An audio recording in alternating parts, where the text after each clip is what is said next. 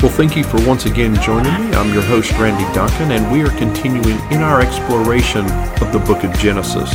In the last episode, we covered the death and burial of Abraham's wife, Sarah, and we also spent some time discussing Abraham's purchase of a tomb in which to bury Sarah, which was the first piece of real estate purchased after Abraham's call. Now, the last chapter, chapter 23, was one of the shortest chapters in the book of Genesis. But now we're going to begin chapter 24, which is the longest chapter in Genesis 67 verses in this chapter. And so we're going to take a couple of episodes to get through them all. But what do you think is the subject of the longest chapter in the book of Genesis? Creation? The fall? The flood? Maybe sin? No.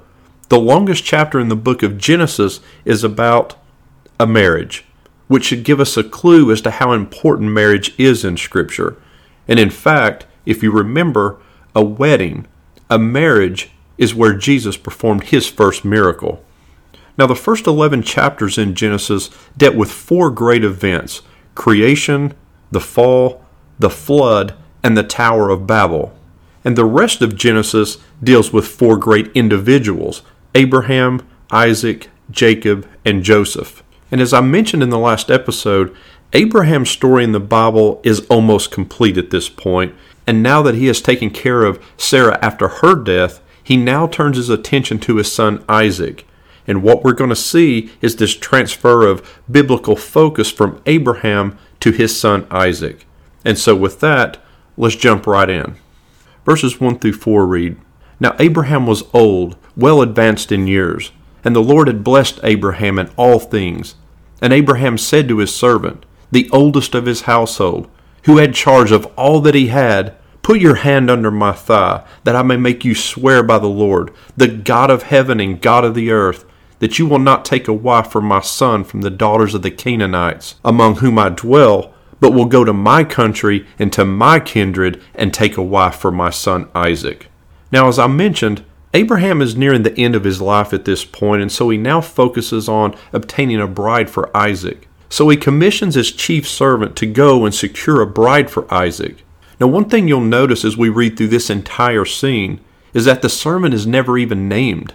Now, many commentators assume that this servant is perhaps Eleazar, who was mentioned back in chapter 15. And if you remember, Eleazar was Abraham's chief servant and was set to inherit everything that Abraham had if Abraham would have remained childless. He was entrusted with considerable power and responsibility, and Abraham would have sent only his most trusted servant on a mission as crucial as this one.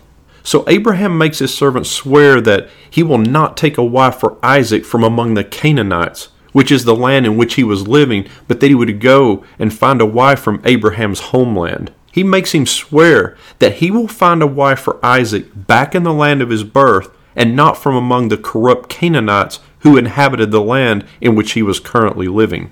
Now, there's this strange act where Abraham tells his servant, Put your hand under my thigh that I may make you swear by the Lord. And then he goes on. And that definitely sounds strange to us. I mean, in our time, agreements or oaths are performed with the signing of a contract or even placing one hand on a Bible and raising the other, just like it's done in a courtroom. Or even in past generations, many times it required just a simple handshake between honorable men. And honestly, it's too bad that's no longer good enough. But what is this strange act of placing your hand under another's thigh about? Well, there appears to be actually no real consensus on exactly what's going on here. But the one thing that is unanimous amongst interpreters is that the quote thigh here is actually a euphemism for the genitals. The reason for this is what's uncertain. However, there are a couple of reasonable interpretations. First, it may be that this was a reference to circumcision. Circumcision was a sign of the covenant, and so it would invoke the power or presence of God as the guarantor of the oath. And so this gesture would have been meaningless to an uncircumcised person. Another possibility is that this gesture was taken because the oath had to do with Abraham's posterity, and so the quote thigh was the seat of procreative power. But either way, I have to admit, I would much prefer to just look a person in the eye and just shake their hand. Verses 5 through 9 read, And the servant said to him, Perhaps the woman may not be willing to follow me to this land. Must I then take your son back to the land from which you came? And Abraham said to him, See to it that you do not take my son back there. The Lord, the God of heaven, who took me from my father's house and from the land of my kindred, and who spoke to me and swore to me, To your offspring I will give this land. He will send his angel before you, and you shall take a wife for my son from there. But if the woman is not willing to follow you, then you will be free from this oath of mine. Only you must not take my son back there. So the servant put his hand under the thigh of Abraham his master and swore to him concerning this matter. And you may not realize it yet, but these are the last recorded words of Abraham in Scripture. And in them, Abraham is expressing his faith in God, that God would work things out through his divine providence. And this once again demonstrates just how far Abraham has come in his faith, where in the beginning he expressed doubt, asking God how he was going to do things and how can these things be. And then later, rather than trusting God, remember, Abraham tries to engineer his own solutions with other women, with other kings and pharaohs. But at this point, Abraham's matured in his faith, and, and so he's learned to trust in God's supernatural provision to fulfill his promise. But the servant asked Abraham, What if the woman is unwilling to follow me back to this land? In other words, what, what if she doesn't want to come? Am I then to come back and take Isaac to her land? And Abraham's response here is firm and it's direct. Absolutely not. And you can almost hear it in Abraham's voice. Absolutely not. Under no circumstances is Isaac to leave this land. Canaan is the promised land, and Isaac, the one God will work through to fulfill his promise, must remain there. Abraham remains faithful to God's call to leave his homeland behind, and now he's making sure that his descendants do the same. You see, God's promise contained two elements descendants and a national territory, the promised land. Isaac represented both of those. He symbolized just by his person and his presence in the land, the fulfillment of both of those promises. And incidentally, Isaac is the only one of the three patriarchs that never left the promised land.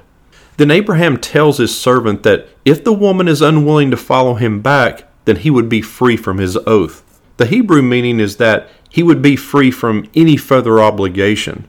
Abraham has faith in God, but maybe not so much in people the woman will have to make a choice, and if she chooses not to come, then she's unworthy. Verses 10 and 11. Then the servant took ten of his master's camels and departed, taking all sorts of choice gifts from his master. And he arose and went to Mesopotamia, to the city of Nahor. And he made the camels kneel down outside the city by the well of water at the time of evening, the time when women go out to draw water. So Abraham's most trusted servant takes ten of his camels now, these probably served a few different purposes. One, to make an impression on the woman and her family. I mean, Abraham was wealthy, and so he sends a sample of his wealth.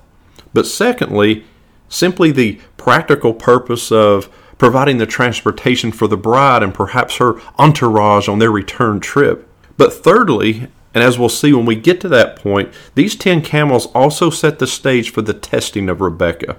So the servant sets off for Mesopotamia to the town of Nahor, and when he arrives, he makes the camels kneel down by the well of water outside of the city gates. Now it was normal that when a stranger would arrive at a city, he would head to the public wells and would ask permission to replenish his supply of water. And at the same time, that was a good place to gather information about the city because it was a common meeting place for people of the community. But Abraham's servant was intentional as to when he came to the well. Notice that it says he came to the well at the time of evening, the time when women go out to draw water. Ah, nicely played. You see, in our day when men want to meet women, where do they go? Well, some head to the club, some hang out in bars, or some on social media. Some are looking for a nice church woman. But in that day, when the chores had been completed and the sun was setting and the heat of the day had passed, the young women, whose chore it was to draw water, they would head for the well. And it was also a place they could spend some time in just leisurely conversation, catching up, see what's going on, etc. If you remember the story of Jesus and the Samaritan woman, remember that she came out to the well at noon, not at the end of the day. She did that because she was a social outcast. But typically, the women went to draw water in the evening after the intense heat of the day. Well, guess what? Abraham's servant knew this. He was well aware of this, and so he strategically arrives at the well at this time. Verses 12 through 14 read And he said, O Lord, God of my master Abraham, please grant me success today and show steadfast love to my master Abraham. Behold, I am standing by the spring of water, and the daughters of the men of the city are coming out to draw water. Let the young woman to whom I shall say, Please let down your jar that I may drink, and who shall say, Drink, and I will water your camels. Let her be the one whom you have appointed for your servant Isaac. By this I shall know that you have shown steadfast love to my master. So when he prays for God to grant him good fortune, in the Hebrew, what it actually means is to make it occur. He's not necessarily praying for a miracle. What he's praying for is that the criteria that he has established himself in finding a suitable woman might be in accordance with God's will, and that it would be effective in finding the right woman. Now, you may not have realized this, but Abraham's servant here is actually the first person that Scripture records as praying for personal guidance at a critical moment. This is both interesting and important. I mean, it's interesting because it's a prayer that's spontaneous, it's from the heart with no formality. But it's also interesting that the first recorded prayer of this sort in the Bible involves a person praying on behalf of another person.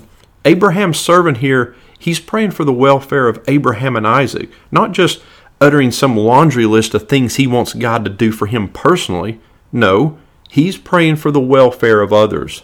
And this prayer is also important because it demonstrates individual, direct contact with God that's not associated with the community as a whole and it's not part of a religious ceremony. The servant has an understanding that God is approachable for an individual and that a person doesn't need to go through some sort of religious intermediary on their behalf.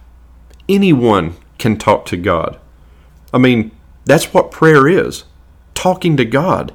Jesus taught us in Matthew 5 that when you pray, you must not be like the hypocrites, for they love to stand and pray in the synagogues and at the street corners, that they may be seen by others. And when you pray, do not heap up empty phrases as the Gentiles do, for they think that they'll be heard for their many words. Do not be like them, for your Father knows what you need before you ask Him. And this is exactly what Abraham's servant does here. He just pours out his heart to God, and he is asking for God to somehow confirm his choice in a bride for Isaac. And so he says, let the young woman who shall say, Drink, and I will water your camels, let her be the one whom you've appointed for your servant Isaac. And we read now in verses 15 through 21 how his initial encounter goes. Verse 15 begins And before he had finished speaking, behold, Rebekah, who was born to Bethuel, the son of Milcah, the wife of Nahor, Abraham's brother, came out with her water jar on her shoulder. The young woman was very attractive in appearance a virgin, whom no man had known. She went down to the spring and filled her jar and came up. Then the servant ran to meet her and said, Please give me a little water to drink from your jar. And she said, Drink, my lord. And she quickly let down her jar upon her hand and gave him a drink. When she had finished giving him a drink, she said, I will draw water for your camels also until they have finished drinking. So she quickly emptied her jar into the trough and ran again to the well to draw water, and she drew water for all his camels. The man gazed at her in silence to learn whether the Lord had prospered his journey or not. So before he even finishes speaking, Rebecca shows up. How about God's timing on this one? Now, it mentions who Rebecca's parents are simply to demonstrate that she was not the granddaughter of a concubine and so was actually just a remark to her higher social status. But let's take a closer look at exactly what's going on here. Rebecca arrives at the well, and the servant asks her to Please give me a little water to drink. And Rebecca does so. But then what does she do? It tells us that when she had finished giving him a drink, she said, I will draw water for your camels also until they have finished drinking.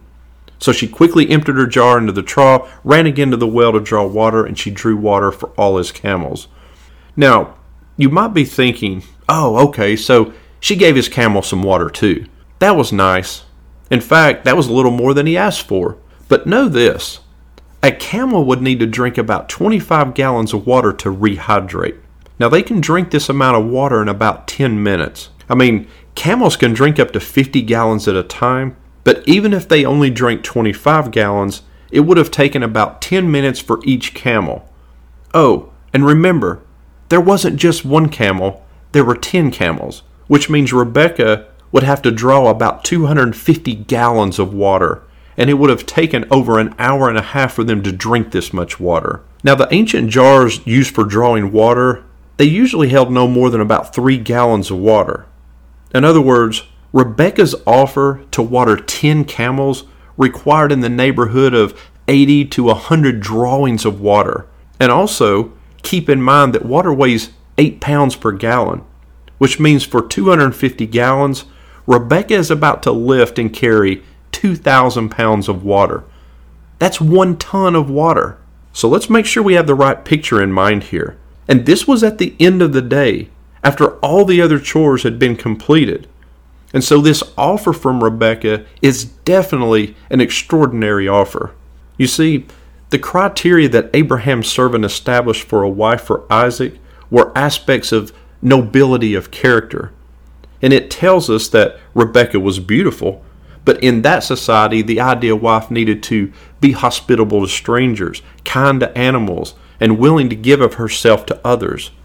And so the test that he set up here was rather difficult and required all of those very character traits. It was a test that would reveal a person's kindness, their hospitality, their willingness to help a stranger. And so to volunteer to do what she did required far more than just being willing to give a stranger a drink of water. She made the offer knowing full well what all was involved and how much work it required.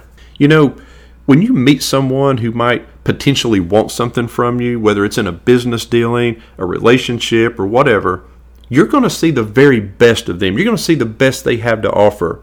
They're going to put their best foot forward. And so it's sometimes difficult to assess their true character. But if you want to learn someone's genuine character, watch how they treat others, specifically how they treat other people who can offer them nothing in return. Watch how they treat a stranger. And so Rebecca's very generous offer here far exceeded what the servant actually requested. And the servant just watches her. He observes in silence to see what she will do. And as he watches, what does he see? It tells us how Rebecca, quote, quickly emptied the water and she ran again to the well to draw water for the camels. In other words, her performance probably surpassed anything the servant could have expected. Last verses that we'll cover in this episode, 22 through 28, read When the camels had finished drinking, the man took a gold ring weighing half a shekel, and two bracelets for her arms weighing ten gold shekels, and said, Please tell me whose daughter you are. Is there room in your father's house for us to spend the night?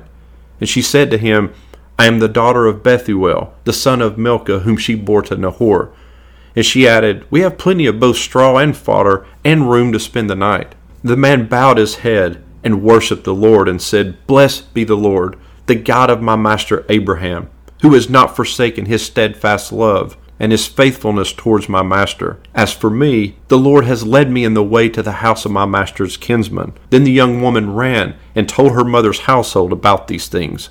Well, needless to say, the servant must have been very impressed by what he saw, because he takes out a gold ring and gold bracelets and he gives them to Rebekah.